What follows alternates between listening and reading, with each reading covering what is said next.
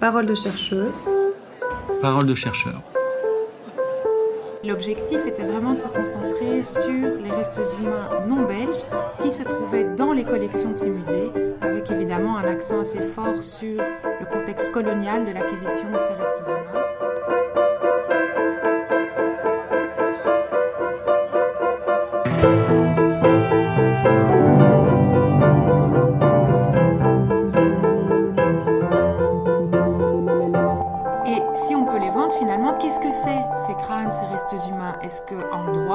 C'est une chose Ou est-ce que c'est plutôt une personne Ou est-ce que c'est entre les deux? Quel statut lui donner finalement en droit?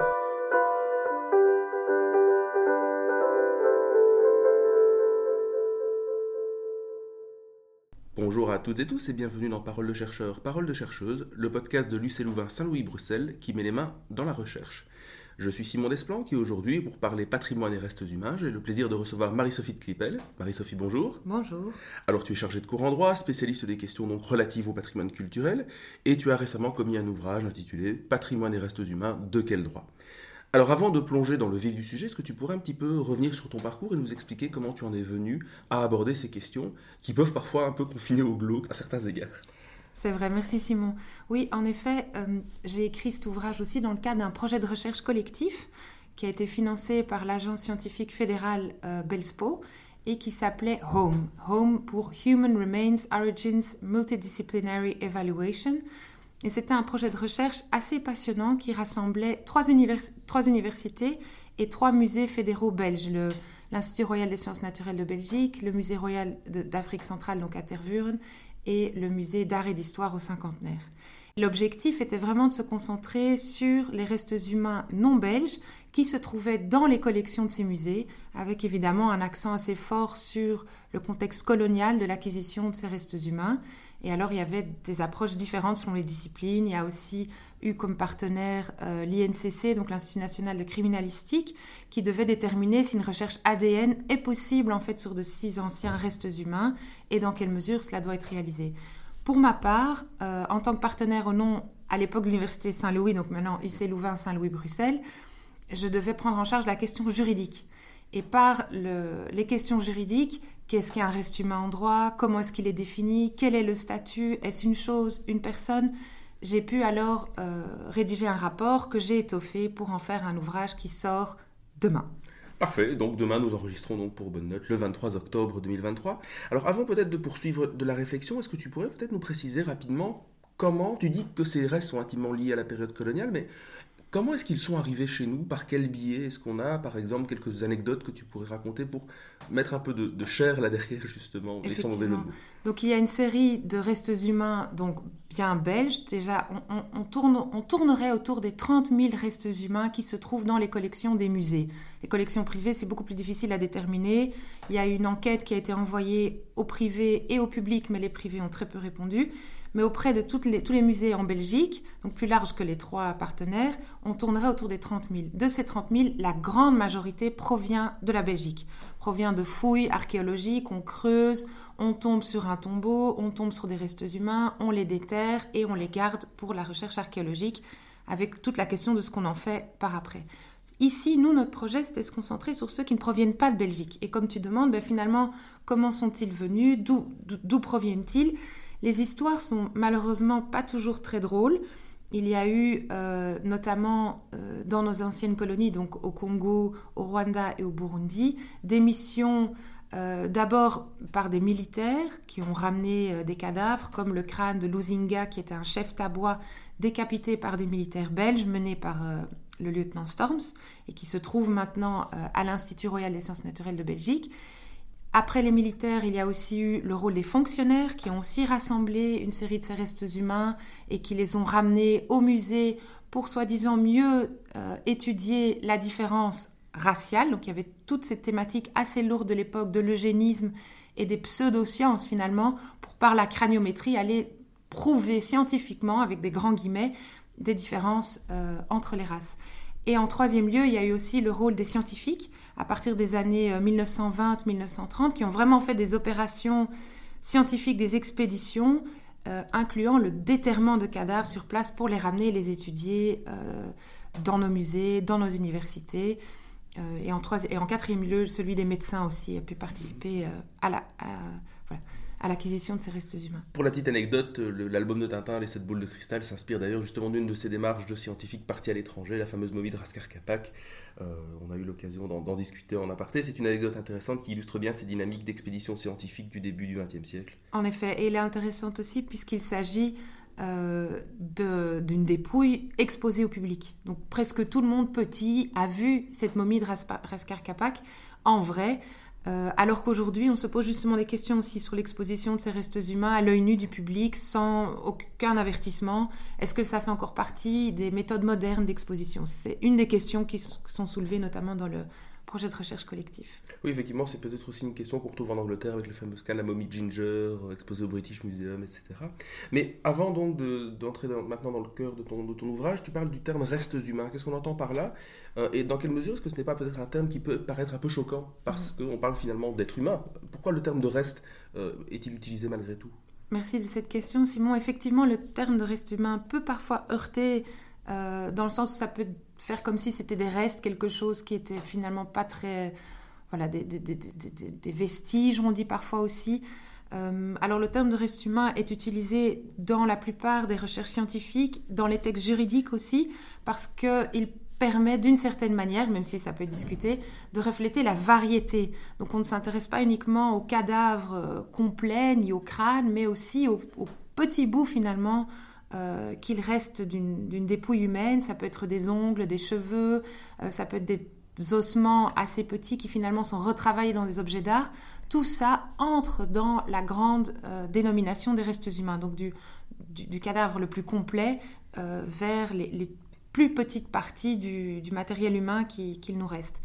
Et donc c'est un terme qu'on veut, veut général, mais qui pourrait tout autant être euh, utilisé comme on pourrait aussi parler de dépouilles ou de, ou de cadavres ou de restes ancestraux parfois ou de restes des anciens. Ça dépend un petit peu aussi des approches culturelles autour de ce vocabulaire. Et donc plongeons maintenant directement dans ton ouvrage, et je pense que peut-être la manière la plus intéressante d'appréhender ton propos, ce serait de partir d'un exemple. Alors, concrètement, l'exemple que nous avons convenu d'aborder, toi et moi, c'est celui de la vente en novembre 2022, donc il y a euh, tout pile un an, euh, de trois crânes issus de la période coloniale. Alors, est-ce que tu peux un petit peu nous, replacer le, contexte, nous expliquer euh, l'affaire en question, pour mieux encore appréhender les questions que ça a pu soulever? Alors, en novembre 2022, est mis sur le site d'une maison de vente aux enchères bruxelloise parmi une flopée d'objets qui, qui, appartenaient au docteur Louis Laurent de Namur, entre autres trois crânes provenant du Congo, avec une explication sans aucune retenue qui signalait qu'au XIXe siècle, euh, un de ces crânes avait été déterré, un autre avait été décoré, qu'il s'agissait d'un crâne aussi lié à l'esclavagisme. Et ces crânes étaient mis en vente pour la somme modique de 750 à 1000 euros. Alors, lors de. Pour les trois, pour le lot. Euh, parmi des lots euh, d'autres objets qui appartenaient à ce docteur, probablement un héritage qui devait être mis en vente. Alors, au moment de la mise en ligne de ces trois crânes, ça a suscité quand même un coup de tonnerre, euh, non seulement dans le monde scientifique, mais aussi dans le milieu associatif, qui lutte depuis longtemps contre le racisme, la discrimination. Et des réactions sont venues. Le commissaire priseur de cette vente a été contacté par un journaliste et aurait répondu, mais monsieur, vous savez, je vends toutes sortes de bizarreries et de curiosités, des sarcophages, des crocodiles, des reptiles et des crânes humains. Voyons, euh, c'est tout à fait légal ce que nous faisons. Malgré cette réponse un peu laconique, deux jours plus tard, il décide de retirer de la vente ces trois crânes en s'excusant. Euh, il y a eu quand même une remontée médiatique assez forte contre cette initiative et tout en disant tout de suite, nous allons restituer ces trois, ces trois crânes au Congo, sans autre précision. Et je vous avoue qu'un an plus tard, je ne sais toujours pas très bien euh, ce qu'il en est de ces crânes. Alors ce cas est intéressant, je pense, pour aborder les questions que j'ai reprises dans mon ouvrage. Et donc cet ouvrage provient de cette étude collective, mais est vraiment spécifique sur des questions juridiques que j'ai traitées de mon côté. Alors d'abord, on se demande, mais ces trois crânes, est-ce que vraiment on peut les vendre? Est-ce que c'est vraiment tellement légal que le prétend euh, le commissaire priseur Et si on peut les vendre, finalement, qu'est-ce que c'est ces crânes, ces restes humains? Est-ce qu'en droit, c'est une chose? Ou est-ce que c'est plutôt une personne? Ou est-ce que c'est entre les deux? Quel statut lui donner finalement en droit? Comment le droit, lui, va qualifier ces restes humains? Et enfin, la troisième question, c'est si on décide de restituer ces crânes humains, comme le prétend la maison de vente aux enchères, à qui va-t-elle le faire? Et comment va-t-elle le faire? Va-t-elle retrouver la famille, la communauté? Va-t-elle s'adresser à l'État, à l'ambassade par exemple ici? Euh, Va-t-elle suivre un rituel euh, chrétien, un autre rituel, pas de rituel. Comment procéder à cette question du rapatriement? Donc ça, c'est vraiment trois questions qui m'ont préoccupée dans l'ouvrage. Mais justement, approfondissons. Première question que tu soulèves, c'est est-ce que c'est si légal que ça de vendre ce genre alors, j'hésite à employer le terme d'objet, du coup, parce que ce sera l'objet de la deuxième question, justement. Euh, est-ce que c'est légal? Est-ce qu'on peut vendre? Euh, Et si oui, est-ce qu'il y a des réserves? Alors, selon le droit belge actuel, ces restes humains peuvent être qualifiés d'un bien. Et donc, ce n'est pas une personne, puisque la personne, la personnalité juridique cesse avec la mort de la personne. Et puisque la personne est défunte, eh bien, sa dépouille est devenue un objet. Donc, ça, c'est l'état actuel du droit belge. Donc on pourrait dire que ce serait possible légalement de vendre ces restes humains. Mais il y a tout de même une série de réserves dans le droit belge actuel déjà pour ne pas considérer ces restes humains comme des simples objets, comme des objets parfaitement appropriables, parfaitement vendables, sans aucune retenue. Et c'est ça que j'ai essayé de voir, c'est d'aller regarder dans d'autres législations et en les rassemblant, comment finalement les restes humains sont traités de manière spéciale, même en droit belge actuel. Et là, on voit que euh, il y a, par exemple, des dispositions en droit funéraire qui expliquent que euh, les cendres humaines sont hors commerce. Donc les cendres humaines, elles ne peuvent pas être mises sous commerce. Alors si on le dit pour les cendres, pourquoi ne pas l'étendre à l'ensemble de la dépouille finalement? Première question. On voit aussi qu'il y a un respect au droit à l'image d'une personne 20 ans après son décès. Il y a aussi le droit pénal. Concrètement, ça veut dire quoi cette, cette, affaire de droit à l'image? Ça veut dire que si des images sont euh, mises de manière publique d'une personne défunte, que ses héritiers peuvent demander à ce que euh, celle-ci ne soit pas rendue publique, ne soit pas diffusée par respect, alors pour leurs intérêts en, en tant qu'héritier du défunt. D'accord. Mais c'est tout de même un signalement que après la mort, des droits continuent finalement. On continue à se préoccuper du sort euh, de cette personne défunte, même si elle, n'est plus parmi nous. Euh, à côté de ça, il y a aussi le droit pénal qui prévoit que euh, en cas de violation de sépulture, il y a des sanctions. Donc, ce qui montre bien aussi que la sépulture d'une personne défunte est d'une certaine manière sacrée. On a encore le principe de dignité humaine. Alors, est-ce que la dignité s'arrête avec la mort On peut aussi concevoir une espèce de dignité collective entre les générations qui fait qu'on continue de traiter ces restes humains avec dignité. Et c'est cette piste-là que d'ailleurs la France a suivie en intégrant dans son code civil, donc ce que nous n'avons pas en Belgique, mais que je recommande, que euh, le respect et la dignité ne s'arrêtent pas avec la mort, que ça continue pour les restes humains qui doivent être traités avec décence et dignité. Et donc tout ça met quand même pas mal de, de balises pour limiter un traitement tout à fait ordinaire de ces restes humains comme n'importe quel objet. Par ailleurs, je pense aussi qu'on pourrait argumenter qu'une vente d'un reste humain, un contrat de vente, pourrait être annulé car il serait contraire à l'ordre public moral. Donc là, c'est des arguments plus techniques, juridiques, mais ça permettrait aussi d'intervenir sur des ventes de restes humains par euh, des critères euh, d'ordre public. Et dernièrement, mais là, on sort l'analyse du droit belge actuel, euh, je propose dans l'ouvrage, et d'ailleurs le comité belge de bioéthique le propose aussi, de prévoir qu'il euh, y ait des règles au niveau européen pour interdire la vente de restes humains. Donc la vente vraiment dans un but de lucre euh, de restes humains dans le marché européen, pourquoi pas le marché mondial. Donc ici, en fait, tu as à la fois répondu à la question de peut-on le vendre et aussi quel est le statut finalement de, ces restes humains. Mais il n'en demeure pas moins que dans le cas qu'on a repris en, guise d'exemple, il y a aussi la question du rapatriement. Et dans ce cas-là, jusqu'où t'as mené ta réflexion quelque part? Comment rapatrier Et si oui, à qui? Parce que tu le dis très bien, dans le cas qui nous intéresse ici, euh, on ne sait toujours pas qu'il en est devenu, on ne sait toujours pas euh, restituer au Congo, oui, mais qui au Congo? C'est grand au Congo, donc quelque part? Comment est-ce qu'on pourrait procéder euh, sur la base des réflexions que tu as pu émettre dans cet ouvrage? Effectivement, il y a tout l'enjeu de pouvoir déterminer qui participe finalement à la prise de décision de ce qui se passe de ces restes humains. Et il me semble que ici, vu la spécificité de... Oui, c'est pas vraiment des choses, on peut parler... Dans, l'ouvrage, j'essaye de montrer qu'il se situe dans une continuité entre choses et sujets. Et donc ça, c'est quelque chose à aller lire euh, si ça vous intéresse. Mais donc, sur ces restes humains, il y aurait tout de même un statut tellement spécifique qu'il suppose d'intégrer d'autres personnes que simplement... Euh, celui qui les possède et qui détermine seul ce qu'il va en faire. Et donc là, je crois qu'il faut inclure, si possible, la famille ou la communauté d'origine et le faire dans le respect aussi des droits culturels de cette famille ou de cette communauté d'origine. Selon les croyances culturelles, il peut y avoir vraiment l'idée que ces restes humains traduisent l'existence de la personne encore parmi nous et qu'il s'agit encore d'une personne. En Chine, par exemple, il y a eu l'histoire d'un Bouddha euh, qui était euh, momifié dans une statue vers le XIIe siècle, je pense. La statue était volée, elle s'est trouvée sur le marché de l'art à Hong Kong et elle a été achetée par un marchand néerlandais, donc elle se trouve aux Pays-Bas.